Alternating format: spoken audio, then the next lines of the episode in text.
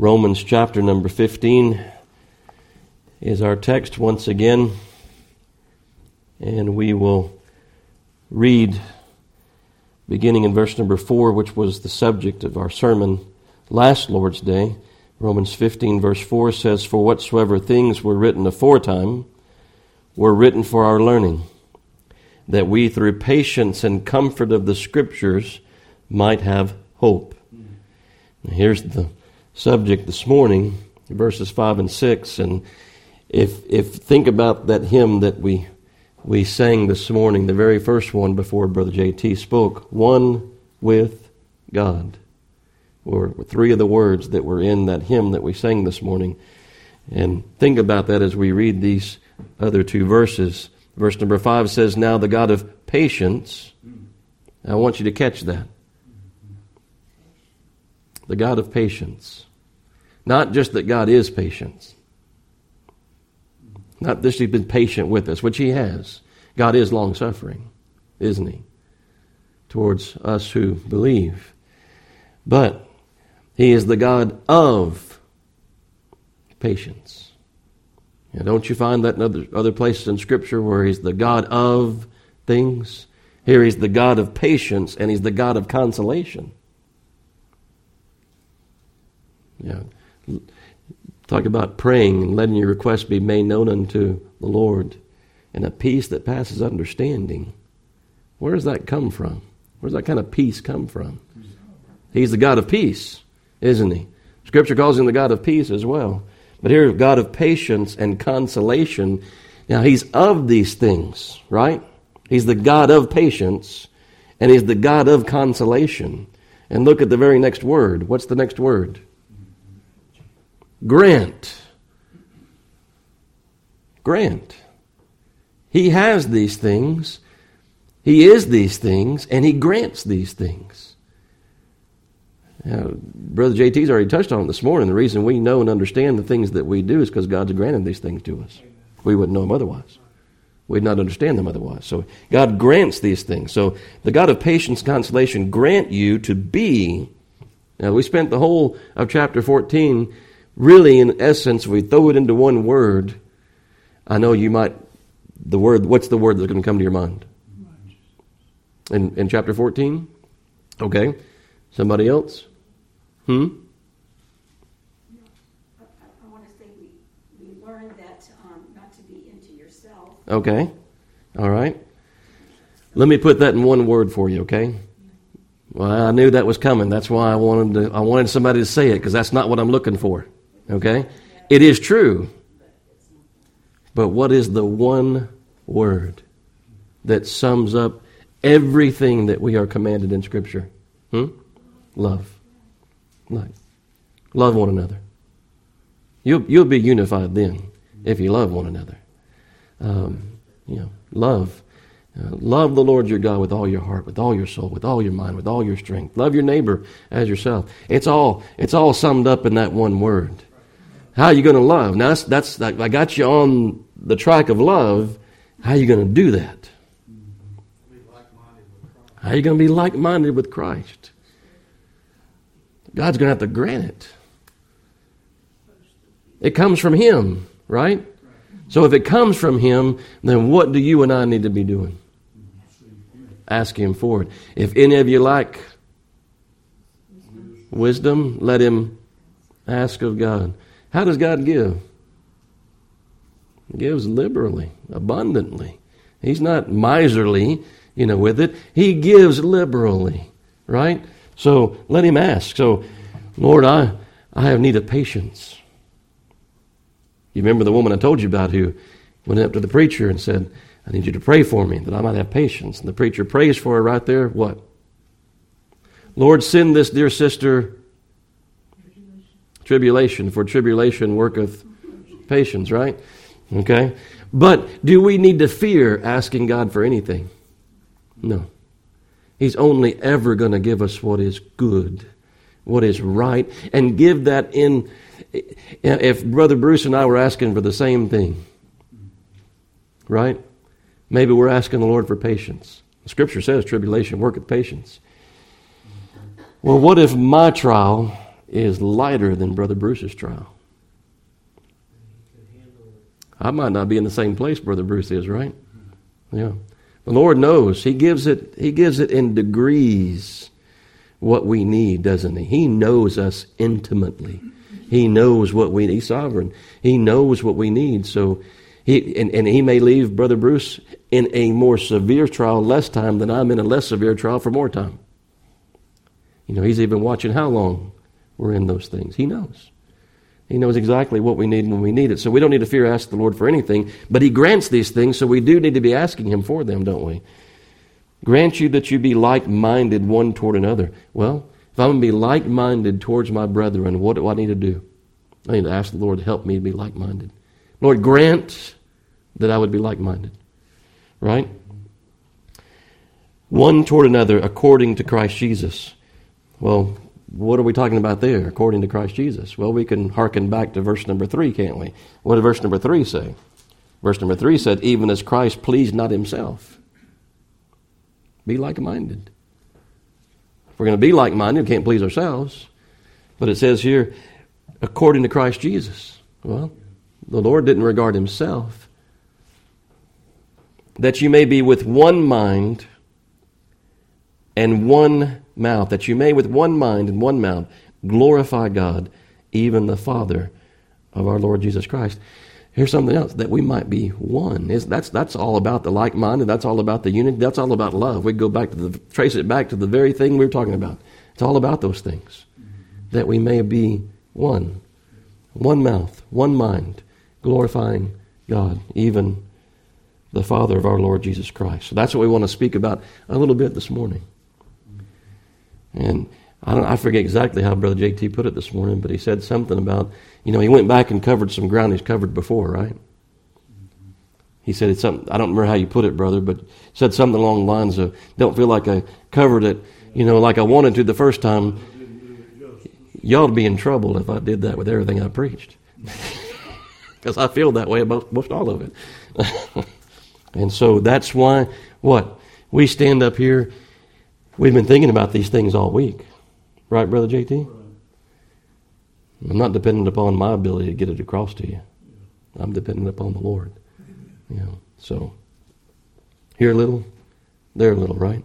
Precept upon precept, line upon line, right? Uh, let's go to the Lord in prayer. Brother Bruce, would you pray for us?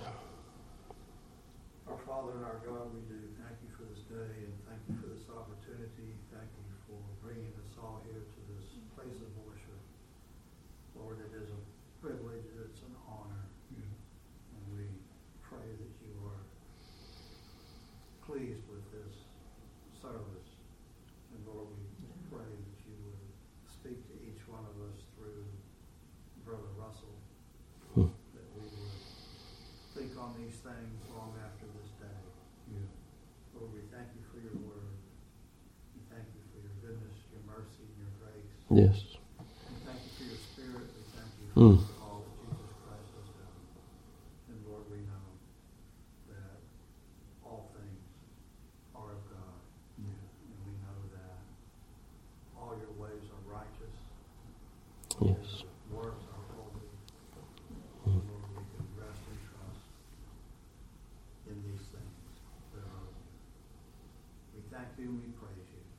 It's in Jesus' name we pray. Amen. Amen. Maybe seated. Well, that's a Brother Barney Bryant word, right? Um, I'm not one for New Year's resolutions, but I hear a lot of people talking about it this time of the year, don't you? Um, but if you are one for those things, then the text that is before us Here's a resolution for you Lord, grant these things. Grant these things unto me. Um, these things that are mentioned here in these verses.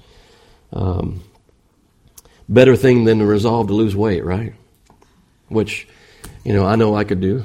I, I could I could lose some weight. You know, there's no doubt about that. Um, but um, if I'm going to lose some weight, spiritually speaking, what you going to do? Let us lay aside. Hmm? Yeah. Let us lay aside sin. What kind of sin? Sin that so easily besets us, right? Let us lay aside those things. Um, think about uh, exercise. 1 Timothy 4 says, Bodily exercise profiteth little, but godliness. I mean, I, I don't know about you, but right now, I'm. I, have you, you been seeing any any uh, commercials on TV for for uh, fitness centers? Hmm. I have. Don't you think that's just a little bit coincidental? Because there's a whole lot of people right now that have ate a little bit too much turkey and pumpkin pie, and so they're thinking about, I need to lose some weight. Here's the advertisement: ten dollars a month. You can join. Uh, what is it? Planet Fitness. I don't know. That's the one I keep seeing. But anyway, bodily exercise profiteth little, but godliness is profitable unto all things, having promise of the life that now is and of that which is to come. Now, let us fix our thoughts upon those things, right? Upon things above. Uh, I'm not saying that bodily exercise, I, I got chastised one time by a brother. He said it doesn't say that it doesn't profit any. It says it, it profits little, you know. Profits little. Of course, this guy was a Marine that said this to me, you know, and he gets up every morning and runs, I don't know how many miles. More than I even think about running, I can tell you that. Um, but here we have in this text this idea of one. Now, we talked about if we're going to be one, it's going to be because of love, and we know it's got to be that God grants, you know, that unto us. But if we're going to glorify God and live unto Him in all that we say and do, because here's this idea of glorifying God, right? One mind, one mouth, glorifying God. If we're going to do that, then we must be one with Him. Did our, not, our Lord not pray for this? I mean, you think about this idea of one. We, we sang that hymn first thing this morning. It wasn't, you know, by mistake. I mean, that the Lord put that, that hymn upon my mind as I'm thinking about these things. One with Him. I didn't even remember the, the, the title to the hymn. I just remember those words. I'm like, that's in a hymn somewhere. One with Him. I got to find that. So I looked it up, and sure enough, that's you know, there is the hymn, one with him. Um, but in, you can turn there with me if you want to, John 17. That's where we find the Lord praying this very thing, don't we? We find the Lord saying these very words. Um, so, John 17, 21, the Lord says this that they, and this is a prayer, right? The Lord's praying here, isn't He? Well, I want you to think just for a moment upon what we read out of Romans 15. And I, I, want you to think about the idea of prayer. Okay? So Paul's been saying all these things unto us. At, and listen as we begin reading. You know, I'm, I'm going to I'm gonna leave John 17 for a second. I'm going to go back to Romans 15. But listen as I begin reading this, right? So I'm going to read, start reading in verse number 5. We've already read through it. Verse 5, Paul says, Now the God of patience and consolation grant you. What does that sound like to you? Does that sound like a prayer? Hmm? Sounds like a prayer, doesn't it? Yeah, it's, it's, his desire is that, that that would be true of us. And we find that in other places, don't we? Paul talks about, for this cause I bow the knee, right? So here we find Paul saying, Now the God of patience and consolation grant you that you'd be like minded one toward another.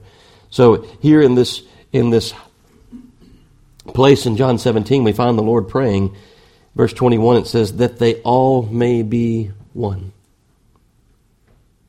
That they all may be one. As thou, Father, art in me, and I in thee, that they also may be one in us. Isn't that amazing to think about? I mean, it's one thing for us to think about the Trinity. We think about the three in one God the Father, God the Son, God the Holy Spirit, right? Three in one, one in three, right? God in three persons, blessed Trinity. There, but there, there's, there's no division there, is there? I mean, there is a oneness, right? And Paul is praying here that we might, we might share that, we might possess that, we might have that oneness that the Lord is praying for us here. they may be as one, Father, as thou art in me and I in thee, that they also may be one in us. That the world, this, this oneness, think about what he's saying here, that they may be one in us. What the Lord's saying, he says that the world, this oneness, what the result of this oneness, one of the results of this oneness would be this, that the world may believe that thou hast sent me. I was listening to a message this week, and the, the, the, the, I've been listening to a lot of messages on Romans 14, but the pastor was talking about can you imagine in this day, the early church, there they are in Rome, and some Roman citizens asking, What are these people? What, what's the problem? Those people that are gathered, they're supposed to be gathered together, you know. What, what's, the, what's the problem between them? Well, one of them can eat meat, and one of them can't eat meat, and they're all fussing and bickering and fighting over it. Well, I'm not interested in having anything to do with that. You know, he might think to himself. But what if, on the other hand, he saw that there were people, you know, from this walk of life, and there are people from that walk of life, and there are Gentiles who they they used to they used to have this meat sacrificed to idols. And here's the Jew over here that don't have anything to do with that either. Or maybe it's the, the, the fact that there's, there's, there's a meat that he would have regarded as unclean that he did. And yet, there's not bickering. And there's not strife. And there's not envy. And there's not, you know, railing and dissension and division uh, or derision, you know, even. But he looks upon that scene and he sees, though there's not uniformity, there's still unity and there's love that exists, and that there's people that are willing to forego a liberty that they have in order that those who do not have that liberty wouldn't suffer. You know, um, you think that might be a little more attractive? the, the, the, the, second uh, picture there, um, and that has to do with oneness, doesn't it? I mean, that those that are stronger would bear with the weak right? There's a oneness. Um, do you not bear with your own body when part of it is injured? Hmm? You know, when, when part of your body is suffering? You know, do you not bear with it? Is that not what we were told in Romans 14? That those of you who are strong ought to bear with the weak, right? So, when there's part of our body that's suffering, we certainly bear with it. Um, if my wife is suffering, I bear with her. My children are suffering. I bear with them. Maybe they're having, they're, they're, I've, I've borne with them in other ways too, you know, not just when they're physically ill, you know, but when they've got some thoughts in their minds that, you know, aren't lining up, you know, with the way they ought to. And I've had to bear with them and try to help them to understand, help them to see, uh, and pray for them that they might come to an understanding because we know who grants that. It's not going to be because I've, I've, I have argued with them until I'm blue in the face. You know. No, it's because God grants, right? God grants. Um, Anna and I are reading. I don't know if any of you have ever read this book before, but but uh, and I'm going to refer to it later. Is the reason I'm bringing it up now. But we're reading right now about, and he, he died. I think Anna was it last year? He died. He die last year, or was it the year before because now we're in, was it in 2022? Okay. So I don't even remember Andrew's last name, but it's caused confusion in the house because I could say Brother Andrew, and Cheryl immediately thinks I'm talking about this one over here, you know. Um, that's their brother Andrew, you know. But um, Brother Andrew, God's Smuggler. Y'all seen that book before? Have you read that book before, Brother Bruce? Yeah. If you hadn't read it and you're looking for something to read, it's very interesting. He died last year? Died last year, yeah. Yeah. So here he's coming into, I can't remember if it's Czechoslovakia or he's coming into Yugoslavia or he's coming into Russia or, or where, Romania, I'm not sure, went to all those places where it was. But he's got this blue Volkswagen that's full of Bibles. And he's coming to a checkpoint. And you are not supposed to go in there with any of that literature. The Communist Party is much against that, right? One is too many. One is too many, yes, absolutely. He did not want to rely upon himself and being able to distract or to reason away or whatever with the person that's at the checkpoint. So, like Brother Jerry says, he prays. He prays. The smuggler's prayer is what he called it. Um, and so he said, Lord, in Scripture, I read where you've opened blind eyes. Will you and cause them to see? Will you now cause those eyes that can see not to be able to see? And so he pulls Bibles out of his the places that he's hid them and puts them right on the seat in broad daylight for all to see. And he's like, if I'm going to make it through, it's going to be the power of God. And he does. And it happens over and over again, you know. So it's, it's very, very, very interesting. Um, but you think about uh, the reason why it came to mind is because of God granting. God grants. And here this man was petitioning the Lord. He's, he's like, in one place he put it this way He says, Lord, I have your word for your children who are in great need. I mean, there were churches that he would go to and, and he would be asked to preach, and they didn't know he was coming. But they saw a foreigner there, and they just asked him to bring, you know, greetings from a foreign land, you know. And he would be in churches where people were holding up a copy of God's Word, and there are people gathered all around them, and, and, and they're all squinting their eyes and trying to read from that same copy of Scripture because it is so scarce. There aren't multiple copies. There's just one here and one there, you know. You know, Brother Bruce prays about the privilege that we have. You start thinking in terms of that kind of stuff, and what we've read about, you know, like in that, we're talking about that particular book. And you begin to think about the privilege that we have. I mean, I leave this one here. You know? I mean, this is the one that I use mostly because it's a paragraph style. I like a paragraph. I don't, I don't like double columns on my page.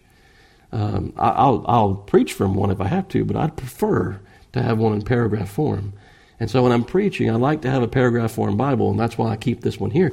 But how many more Bibles do I have at home? You know, um, how many Bibles do you have now, Lydia?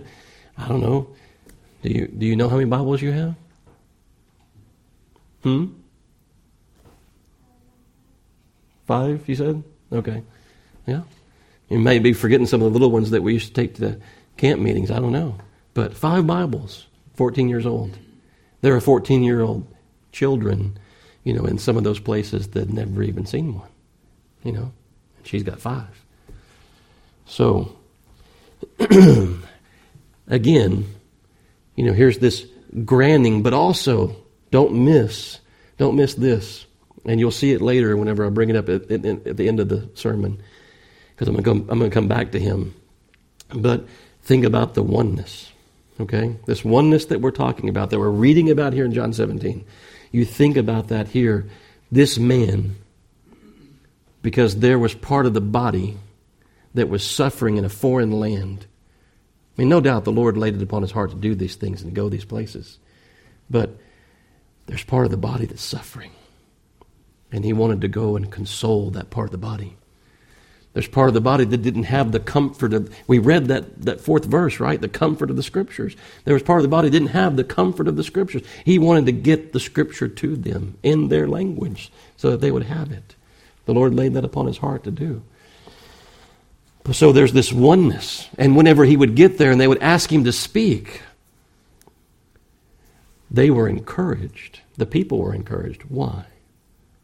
Because here's another part of the body over here that came from a foreign land unto us. And not just that we know there's other Christians out there, but there's Christians that care about us, that are concerned for us, that are praying for us. You know? I mean, that's what those people felt as they were listening to him preach unto them. But the Lord says here that they may be one in us that the world may believe that thou hast sent me. Verse 22 says, And the glory which thou gavest me, I have given them. Think about that. We have it in our text, right? That we may glorify one mind and one mouth, that we may glorify our Father, even the Father of our Lord Jesus Christ. The glory which thou gavest me, I have given them, that they may be one. That's, that's a glory, isn't it? I mean, what a glory that we may be one. That's a glory. even as we are one. I and them. And we began up there reading, you know, in, in, in verse 21, that they may be one even, you know, as thou art in me, Father, and I in thee. But then we get down here in verse number 23, I in them. It's Christ in you that's what? Hope of glory, right? I in them, and thou in me, that they may be made perfect in one, and that the world may know that thou hast sent me and hast loved them as thou hast loved me. Father, I will. Did y'all read that that I sent you this morning? Some of this that we're talking about today was kind of contained, you know, in there. Father, I will that they also, whom thou hast given me, be with me where I am, that they may behold my glory which thou hast given me, for thou lovest me from before the foundation of the world. But we have this idea here of this oneness, right? 1 Corinthians 6:17 says, "But he that is joined unto the Lord, can anybody finish that? Is one spirit. He that is joined to the Lord, 1 Corinthians 6:17, is one spirit. We are one with him. How one do you feel this morning? Could we feel more one than we feel right now? Could we be praying that we might know more of this being one than we have heretofore known? Yes, yes. We've received the what of our inheritance? Earnest. We have so little. We have so. I'm, I, it's a lot. It is. It is grand and it is glorious. I'm not saying that, but let me just throw out there in front of you this morning again. You have received a small taste. It's a foretaste. The hymn writer knew what he was saying when he said a foretaste of glory divine, right? Of glory divine. You think about these, these troubles Brother JT was talking about, these trials and these tribulations and these troubles that we go through. The Bible gives a comparison. What does the Bible say about that? Momentary light afflictions when compared to what? The eternal weight of glory. That's why I'm saying it's a little bit. You, have been, you've been given a taste, you've been given a little bit compared. And, and I mean, it, it fills our vision, doesn't it? This little bit that we've been given. I mean, this book, I mean, this, we, we, will, we will spend all of our lives just here upon this. And, and what does the scripture say about the books that could be written? The world couldn't contain them. I mean, the glory that is to be revealed is, is, is, is far beyond. Um, you know, Paul said, I saw things I, I can't even repeat. I was caught up into the third heaven. You know, uh, I, I, I, can't even I can't even give you a reference point that I saw. I mean, it's just too too much, too glorious. That we might be one with Him, that we might be with Him where He is, that we might behold His glory, that we might behold His glory. One with Him. Are we joined with Him? You know, one of my favorite passages is found in Proverbs 3, 5, and 6. And you don't even have to turn there. You probably know what that passage says, right? Trust hmm, in the Lord with all thine heart, and lean not upon thine own understanding, but in all thy ways acknowledge him, and he will direct thy path. Can, can, we, can we put this idea of one in there? One with Him? Lord, I'm yours. I belong to you. On one hand, do with me what you will. Do with my life what you will. On the other part of our, our experience, Lord, I don't know what to do here, but I want to glorify you. Lord, I'm not sure what to do in this situation, but I want to honor you. Trust in the Lord with all your heart. Lean not upon your understanding. In all your ways, acknowledge Him. He'll direct your path, right? I mean, there's a oneness there. What did the Lord say? I must always be about what? my Father's business, right? Is that us? Is there such a oneness within us that we are always about our Father's business? There was a new framing crew that was putting a house up. Now, some places I could work, I could get in trouble for this, but not where I work right now. Okay? So this man, I got on the job site and he was joking with me. He said, Where's the Cokes? Did you bring us any Cokes? And I was like, I don't usually bring anybody Cokes. You know, I'm not even supposed to drink them myself, you know. But he was joking around with us. I, I, you know what? Okay. I went to the store and I bought two cases of Cokes. And it's a whole Hispanic crew. And I took a wad of Spanish tracts, And you know that little handle and those canned Cokes? Stuffed it right in there. Well, when they started dispensing those Cokes, you know, there's going to be a tract that's going to come out eventually. What is this? I mean, and who in the Coca Cola plant, you know, stuck that in there, you know? Um, how did that make its way in there? Um, you know, what's what we're saying? I mean, one with Him. Lord, I want to glorify your name. I can't communicate with these men, I can't speak their language, but I have a tract that's in Spanish, you know, and didn't just stick it in there, right? Lord, grant, right?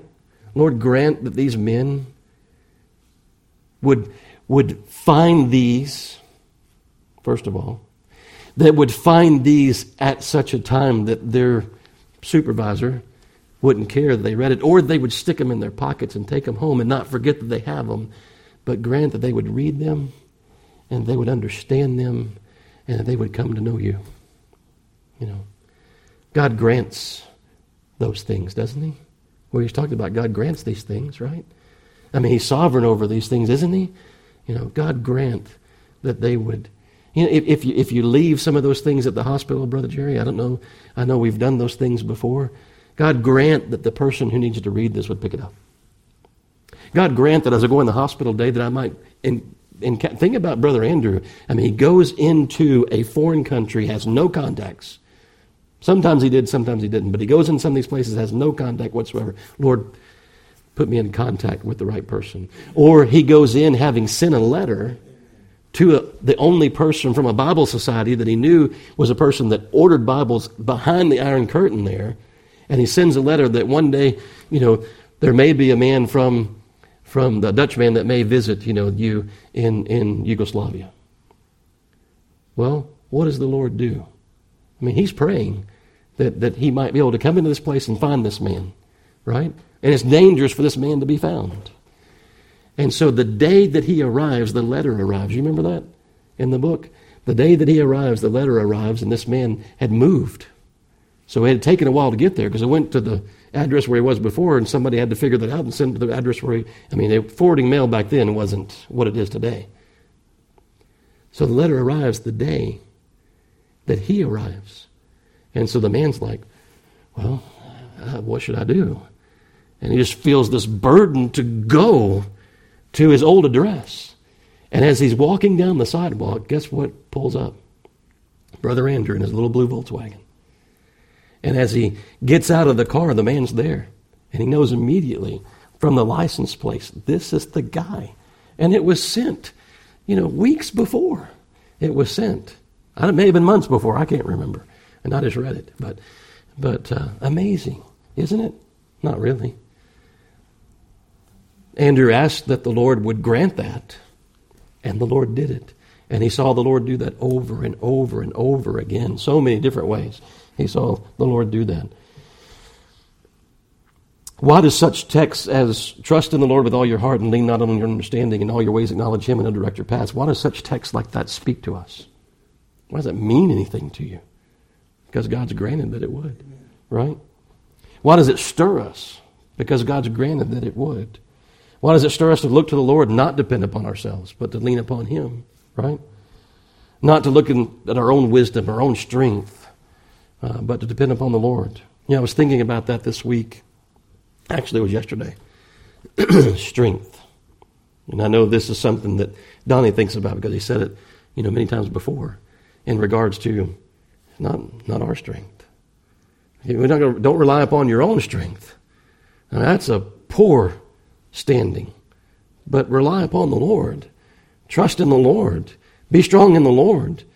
so you, you, you, you think about without Him, apart from Christ, what can we do? Nothing. Nothing. But through Him, we can do all things. All things. Well, I mean, again, this oneness, that's where we live. Lord, I can't do anything. But in you, there's nothing shall be impossible. You are God. Nothing shall be impossible with you. so, verse 5 of our text speaks about our being like minded one toward another according to Christ Jesus. Now, we don't have this here, I don't think. But if we did have it here where there was someone that was just kind of belligerent, you know, they were they, they were they're kind of full of themselves, maybe. Kind of, I mean, as far as being one, you know, there wasn't much oneness, you know, there. Um, what are we going to do? Lord, grant that that brother or sister would be like-minded. To be so one that all of us would be so one, Cohen, that we would rejoice with each other when there was something to rejoice in. You know, if the Lord tarries one day, some young lady may catch Cohen's eye. Cohen's like, don't even think about that. You know, I got other things on my mind. Well, you know, I know his mama's thinking, Lord grant that be so.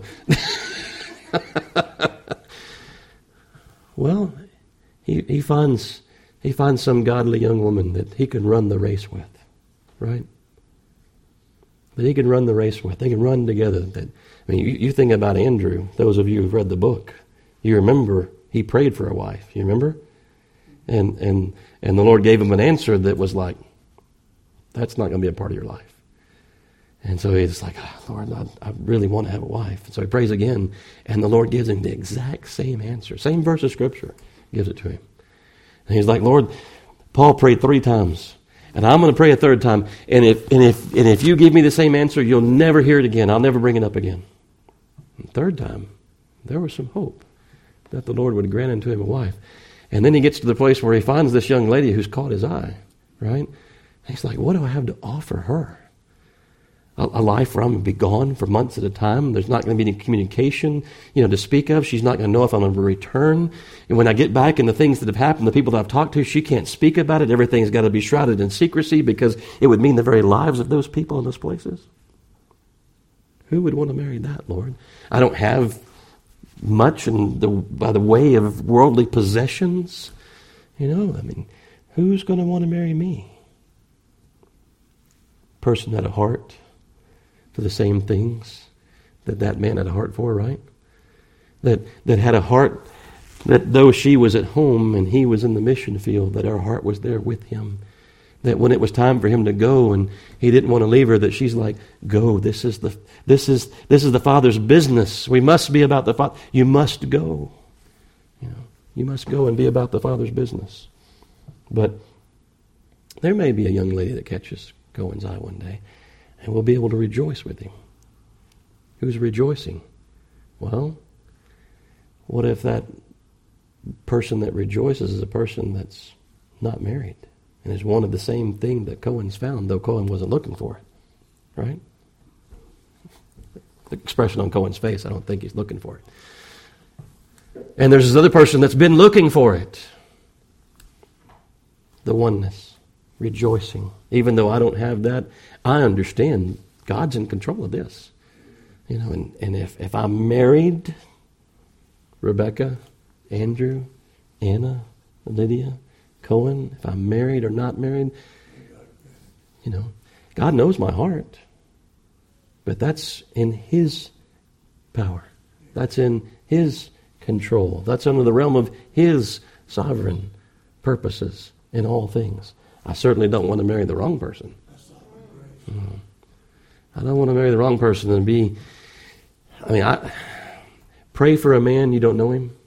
a man that I spoke to this week, and uh, hadn't spoke to him in a while. There's been some changes in in our our workplace where we hadn't communicated in a while, but something happened that I needed to communicate with him. It's been months. And while I'm talking to him and asking him how his family is, he said, um, he said, before I finish with what I'm about to tell you, I'm, I'm going to be in tears. And I said, okay. I said, what's going on? And he said, well, I know you're a pastor. He said, so I'm glad you called because I need somebody to talk to. But long story short, terrible divorce that he's going through. Terrible divorce.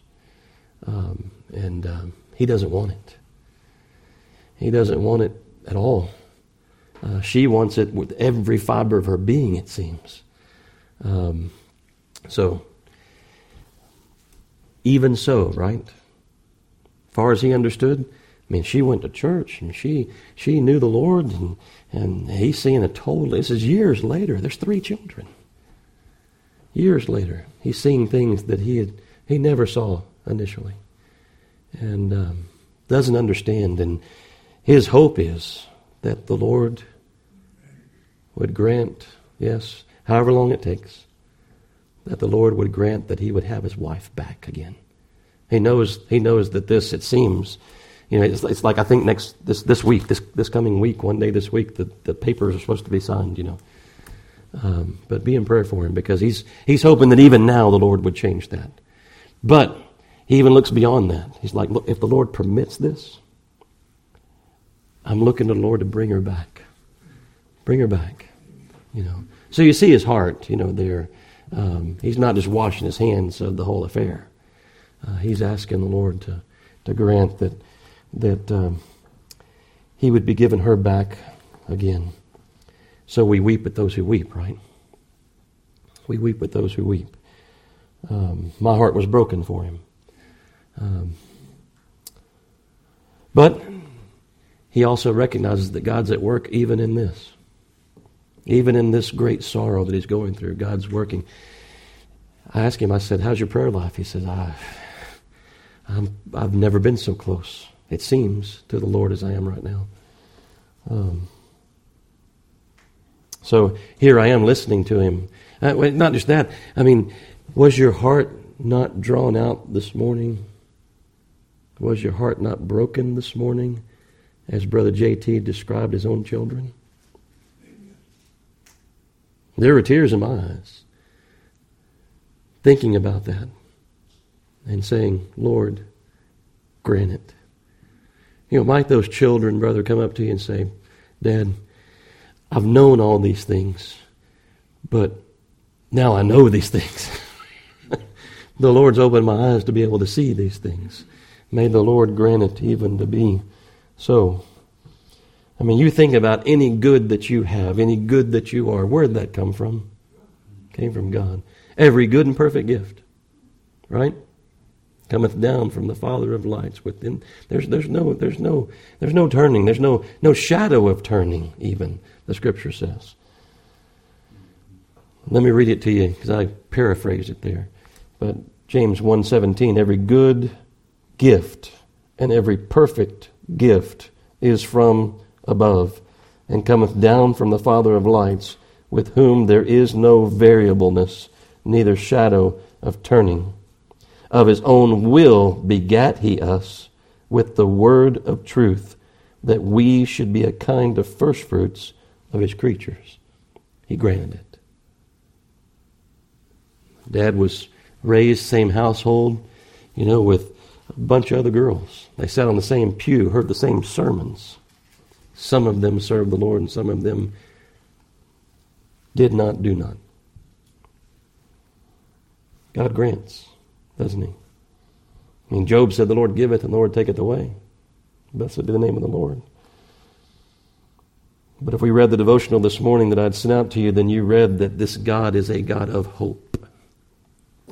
I read some things to you, or quoted some things to you that God is God of peace. That He's a God here in our text of patience. He's a God of consolation. God is love, even. Not the kind of love the world thinks about. But like I heard described recently, it is a hot, holy, burning, intense love.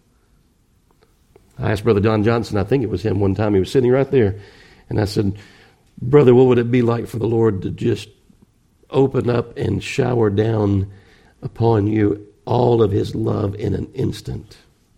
He said, I would melt. I wouldn't be able to stand before it, right?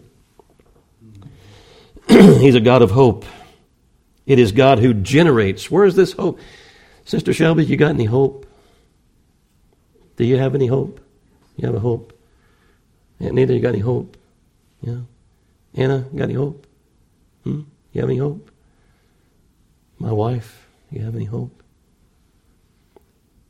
What kind of hope is this hope? Hope worth holding on to, yeah. It's not a, well, that might happen. No, not this kind of hope. I hope that's so. No, not this kind of hope. This hope is steadfast. This hope is sure. This hope is certain. This certainly will come to pass, this hope that we have in Scripture. This, this hope that we have worth holding on to. The Lord is coming again. He will return. There is no doubt about it. The disciples stood there, and the angel said, What do you men of Galilee do looking up into heaven? This same Lord shall return in the way you've seen him go. You know, he's going to come in the clouds of heaven. You know, there's going to be, I don't think I've ever, I know I haven't ever heard a sound such as that.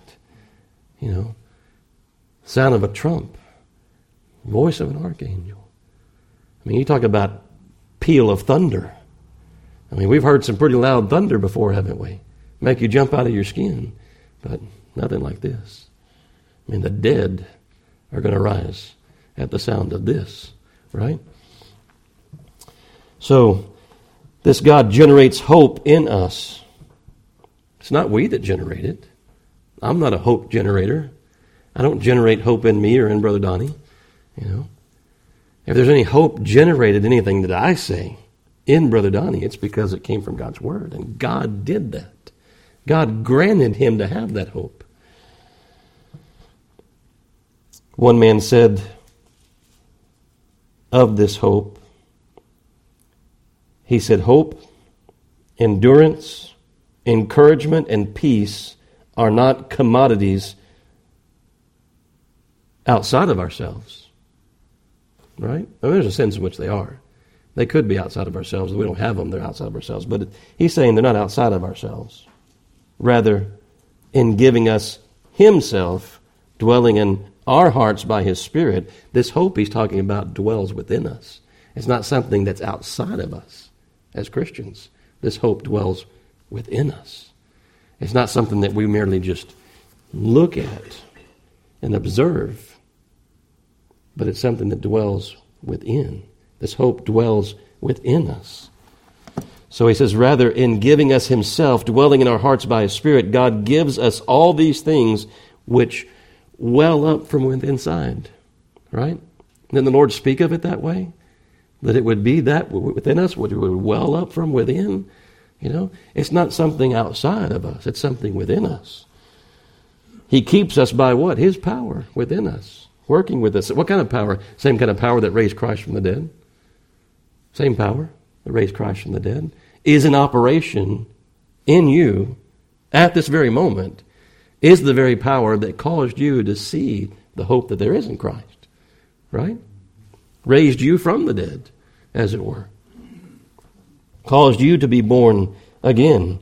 He is the object of our hope, to be sure, but He dwells within. It's not just something we look at without, it is within. Jeremiah 32, thinking about the Lord praying there, you know, in, in John 17. Here in Jeremiah 32, we read this, verse 38 And they shall be my people, and I will be their God, and I will give them what kind of heart? Hmm? A new heart? Okay. Not, not, not what Jeremiah says there. What kind of heart? What have we been talking about? Being what? One. I will give them one heart. One heart. Well, what's that like? the mind of Christ.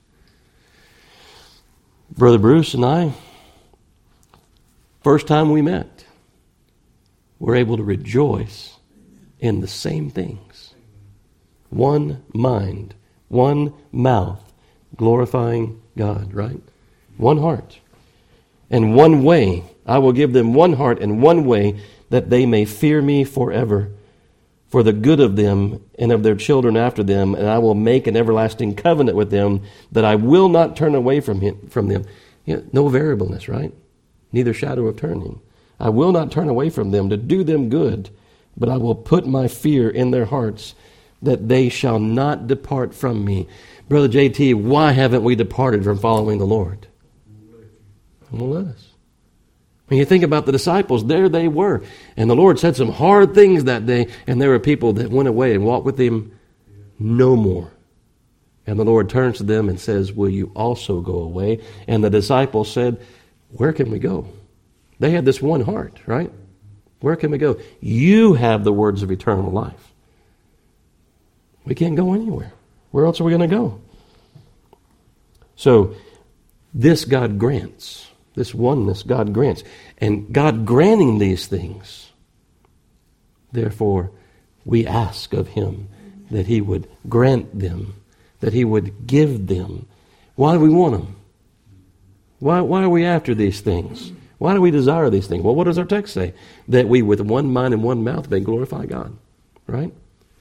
And if we're going to ask for these things to be given by God who grants them so that we may glorify Him, and He said He would give them, I mean, do you think, you know, the Lord's not going to answer that prayer?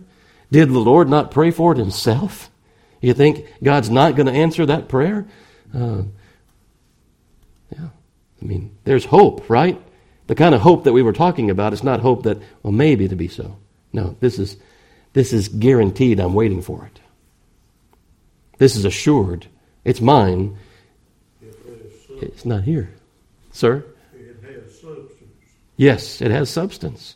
Yeah. You can handle. You can handle. And, and that, that takes us back to Hebrews, doesn't it? And a definition of faith. Anybody? Faith is the substance. Yeah, that's what Brother JT is talking about. Yeah, things hoped for. Yeah, things that as of yet may not be visible, may not be seen. He read this morning to us about though you have not seen him, you what? Love him. How many people you love that you've never seen before? How many people that you love that you didn't know anything of before? But he shed this love abroad in our hearts, didn't he? Why do we love him? He granted it, didn't he? He gave it. He gave that love. He shed it abroad in our hearts. And so, thinking about Paul from the perspective in these verses, and we're saying that what Paul's doing here and these things that he's telling us, he's actually praying these things for us. And I said to you that there are other places in Scripture where Paul does this. Well, one of those places is Ephesians 3, verse 14, where what I said to you before Paul bowing the knee says, For this cause I bow my knees unto the Father of our Lord Jesus Christ. Why? Because God grants. Right? God grants. Of whom the whole family in heaven and earth is named, that he would what? He would what? Grant you. He's a God that grants, right? That he would grant you according to the riches of his glory, which there is no end of. I mean, it's it's it's not just vast, it's unmeasurable, right? That he would grant you, according to the riches of his glory, to be strengthened with might by his Spirit in the inner man. We have need of that. You need to be strengthened by his might in your inner man? I think so. I think so. That Christ may dwell in your hearts by faith. Got a need for that? Yeah, Brother JT was kind of talking about this morning, wasn't he? I mean, there, there's times that's, there's no shadow of turning or variableness in him, but there is in us sometimes. Why art thou cast down, O my soul? Why art thou disquieted within me? Hope thou in God, right? Where does that light come from? To even think about having hope in God. God grants it. Here we are in this in this seeming darkness, you know, this thing's overshadowing us. The, our prayers are, they, they, they go up and they just fall back down. It seems that the heavens are as brass, right? Where's that ray of hope come from? Where's that restoration come from? You know, it's it comes from the Lord. You know, we're surprised by this light that all of a sudden shines in the midst of, uh, of our trouble and our sorrow. That Christ may dwell in your hearts by faith, that ye, being rooted and grounded in love, may be able to comprehend with all the saints, or with all saints, what is the breadth and the length and the depth and the height, and to know the love of Christ which passes knowledge. That you might be filled with all the fullness of God. I mean, there's a whole laundry list of things, isn't there, here that we, we could use. Now unto him that is able, not only does he grant, but he's able. He's able to grant. To do exceedingly abundantly above all that we ask or think. Now, I take you back to this book again. And, and I, I'm, I'm gonna, I, I need to apologize. Because I don't know what's happening. Be honest with you. I mean, I used to, I would prepare the same way I'm preparing now but I would preach just about 45 minutes and that was it. But here lately, I've been preaching, you know, an hour. And, and sometimes I feel like that's too long. Um, and last week, they told me, they said, you, you preach for an hour and 15 minutes. And I thought, oh. You know, I remember my Uncle Jack Rich used to stand right here saying, when I, I told you about that before when I was ordering tapes. I said, I need to go with the 45 minute tapes. You know, 45 minute message on one side, or on the other, get the 30 minute tapes. You know, he said, Get the 30 minute tapes. If I can't say what I've got to say in 30 minutes, it doesn't need to be said. Those kind of things weigh on me, okay, as I think about these matters. But um, exceedingly abundantly above all that we ask or think. So here's Brother Andrew. He's just, he's just left a two year seminary that he didn't know he was ever going to go to, the Lord sent him to. But he's just left this two year seminary and he's, and he's or finishing his two year seminary, and they're sending five of them out at a time into a country without anything but a one pound banknote. And they're responsible to go and evangelize in this tour through Scotland, I think it was. And some of the rules were wherever you go and preach and you have a meeting like this, you can't ask for money. You can't pass the plate, can't pass a hat. You know, you can't mention that you need money. You, you, you, you got to walk by faith and not by sight. And so here they were. They had this one pound banknote. They're, they're going through, and, and uh, one, of the, one of their group, during a time when they're, they're preaching to these younger kids, and they wanted to see if they could get them to come back that I think it was the next day or another time. Maybe it was the next week. I'm not sure. And they were talking about how we're going to do this amongst themselves. Well, one of them blurted out something about having um, you know, if they'll come, they'll have they'll have a tea. Well, you know, and and as far as British are concerned, you have tea. There's not tea without cake. You know, it's not just tea. Well, they didn't have tea. They didn't have cups. They didn't have cake. You know, and um, some of the kids started coming afterwards saying, "Is there anything that we can do?" And um, they were just like, "Can't say anything." And somebody said, "Well, you know, I'll, I'll bring cups." Oh, that'd be good, sister. You know, they didn't ask for the cups. She said she'd bring them. You bring cups. Well, I'll, I'll bring tea. You know, okay, well, that's fine. You bring the tea. Well, everything was like arranged and, and was going to be supplied for except one thing the cake. Where are we going to get a cake? We don't have any money for a cake. We don't have a sister Delina to bake us a cake and offer to bake a cake. You know, and so they just day after day, the day is approaching. And they're like, Lord, we don't know what to do. And so um, they start praying, and they pray every conceivable way that they think the Lord could supply. The reason why I'm telling this, right? Exceedingly abundantly above all that we can ask or think, right? Well, during his his earlier years, he had come across this family that he lived with for a while, right before he was coming into seminary. And um, this would have had to have been sent days before, maybe even before they knew they had a need, because I can't remember exactly the time frame when the meeting was going to be. But it was down to the end, down to the wire. There was no cake. Lord, what are we going to do? A knock comes to the door. There's the postman, has a package. And some dear sister, far away, had baked a cake and had sent the cake to them. And so the Lord, and, and it's such a small thing, right? I mean, isn't that, I mean, could they have had tea without cake? Well, properly, as the British are proper, no. But they, they could have met, but, you know, they would have felt like, you know, that they didn't supply as a host. They weren't being hospitable, you know, if they had not had the cake. The Lord saw that need and supplied in a way they hadn't even thought of. They didn't pray that Sister so and so back in wherever it was, you know, would bake a cake and send it and it be able to get there on time. Imagine that. And undamaged, you know, also. Um, I don't know how packages were cared for back then. You see some of them nowadays, they just throw them, you know. You see, everybody's got cameras in their front, you know, door, and so you see how the UPS and everybody treats packages. But the cake was perfect, and it was still moist, you know, and the Lord supplied that need. Does the Lord care about such things like that? I mean, here they were trying to, to, to, to, to speak the gospel to the young people. Um, God grants, doesn't He? God's willing to grant. God's able to grant.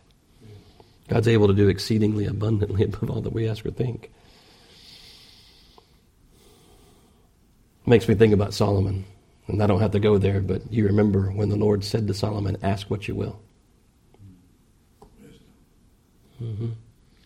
Solomon said, Lord, there's this great people. I don't know how to lead them. I, I have need of wisdom.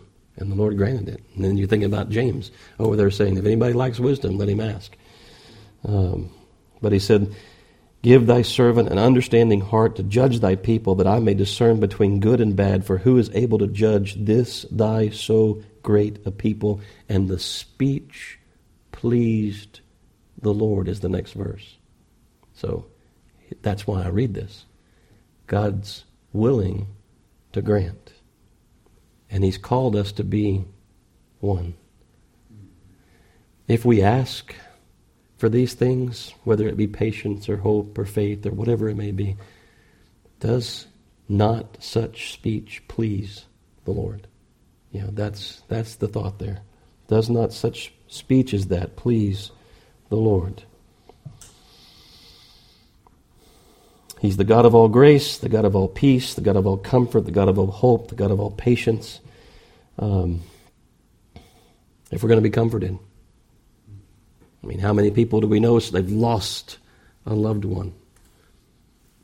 Have you not prayed before, Lord, you're the God of all comfort? Comfort these who are, who are your people here for, for, for, for one. Um, that, that, you know, we, we sorrow and that, they would sorrow, but not sorrow as those don't, don't have any hope. Where does hope come from? Hope comes from God. God grants hope. God, would you grant them that consolation? Would you grant them that hope that your word declares? How about those that are lost? God, would you grant that they would have such a hope? That they would see the Christians around them, yes, in sorrow, but not sorrowing as those who have no hope. You know. The psalmist declares in Psalm 119:41, "Let thy mercies come also unto me, O Lord, even thy salvation according to thy word.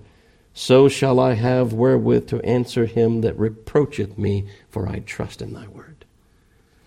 Remember the Lord said, "The reproaches of them who reproach thee fell upon me." Let thy mercies come also unto me. What I see Brother Bruce has hmm, he has more hope, he has more faith, he has more love, whatever it may be.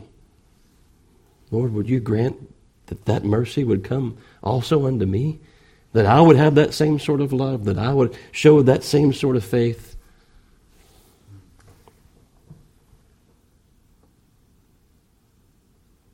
So I told you I was going to take you back. That wasn't about the cake. But um, Brother Andrew, foreign land, goes into countries. He doesn't speak their language hoping to find someone who does speak a language that he does know, which I think was Dutch and German and and um, English. It, he, he, learned English, but um, here he is in Romania. He doesn't speak Romanian. Um, so here he is in Romanian, doesn't speak Romanian. a Dutchman smuggling Bibles in, behind the Iron Curtain, in constant danger of being found out. Much of the time, he didn't know if he was speaking to someone who's going to confiscate, confiscate his cargo and confine his person. You know, didn't know if that might would happen. He'd be incarcerated, you know, even. But he was looking for a contact to deliver. He had all these Bibles, these Romanian Bibles. He had all these Bibles. He's looking for somebody he can give them to.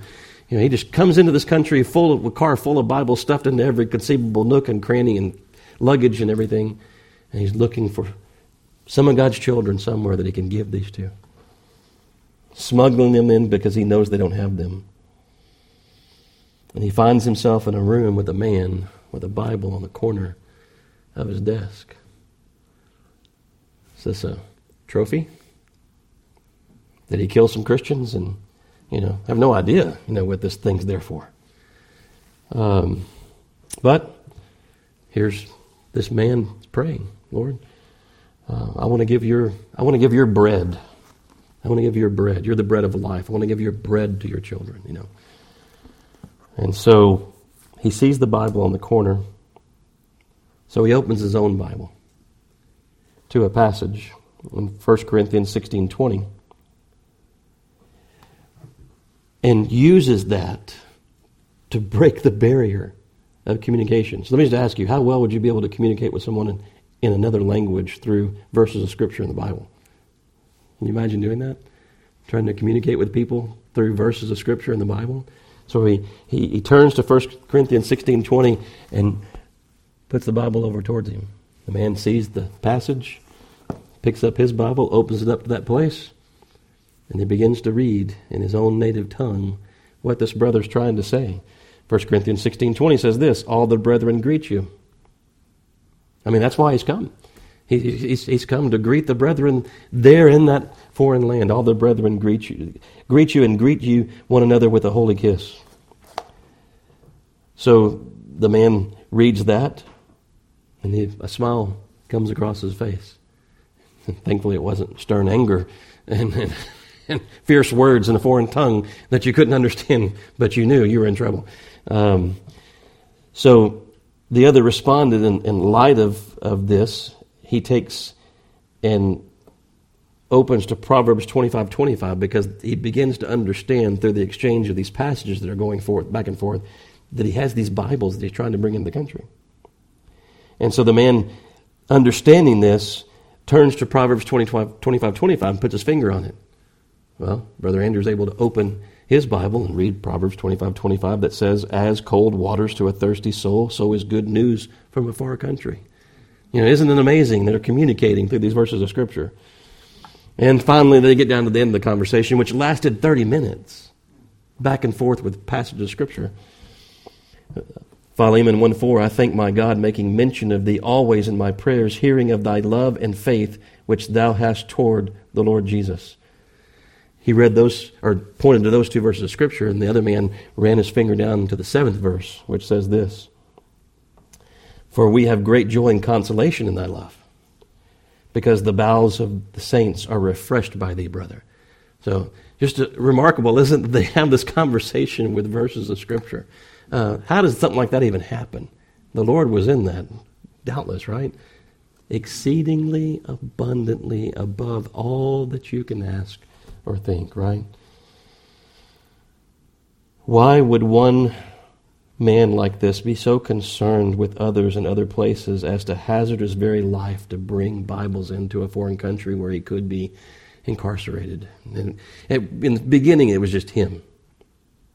In the end, he had a wife and children, and he was still doing these things. Um, it's the Lord saying that they may be one, even as we are one. Uh, he was willing to hazard his very life, you know, for the cause of Christ. So he strengthened the churches in places where there was little light, and the people in those places were encouraged to know that there were other Christians that cared for them, were concerned for them. They were sending gifts, you know, unto them, the Word of God, you know, unto them even. Um, and we, we, see the same sort of thing here in Romans 15. If you're still in Romans 15, you can look there in verse number 25. Uh, Romans 15, 25 says this, But now I go unto Jerusalem, Paul speaking, to minister unto the saints for it hath pleased them of Macedonia and Achaia to make a certain contribution for the poor saints which are at Jerusalem. It hath pleased them verily, and their debtors they are. For if the Gentiles have been made partakers of their spiritual things, their duty is also to minister unto them in carnal things. So you have this idea of the same sort of thing happening with these Bibles going in. Here's a gift that's being sent by those in Macedonia and those in Achaia to the saints in Jerusalem. You know, um, well, there are heights that we've not scaled and depths that we've not reached when it comes to this thought of we're talking about being one, talking about God being God of hope, God of peace, God of love, God of patience, God of consolation, and these things God grants wisdom, um, and and us asking for these things, seeking these things, that these things may be true of us. How about this one? I'll leave you with this one. The Lord said in John 13, 34, A new commandment I give unto you. How are we going to fulfill this commandment? Lord, grant that it may be so among us, that ye love one another. That's one thing. I, I, I, can, I can look at everybody in this room, Brother Jerry, like say, I love you, I love you, I love you, I love you, I love you, I love you, I love you, I love you, all over, all, everybody, I love you. Every one of you. Pray for you. I love you. Right? I can say that. But what does the verse say? That you love one another as I, the Lord says, as I have loved you. That's big. How am I going to do that? I mean, I love this woman. I love my children. I love all of you, you know, but but how am I going to love you as Christ loved the church and gave himself for it? Uh, that's love that's beyond me. Mm-hmm. You know, may the Lord grant that it be even so among us. That you love one another as I have loved you, that you also love one another. By this shall all men know. There's something tied to this, isn't there? By this shall all men know that you are my disciples, by your love one for another. So, one to another. Yep. Yep. Goes both ways, doesn't it? Not a one way street. I'm responsible for my direction. I'm responsible for my direction. Um, but, uh, but yeah, love to another. Yeah. Well, amen. Well, let's let's stand and we'll go to the Lord in prayer.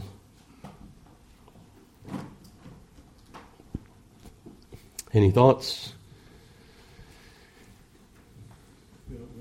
one.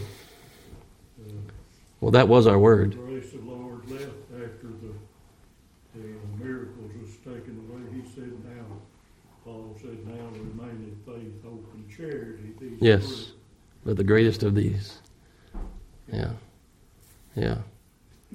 Yeah. It, but it remains. Why does it remain? Why is it continued? I mean, how many hundreds of years are we from that time? You know? Yeah. Amen.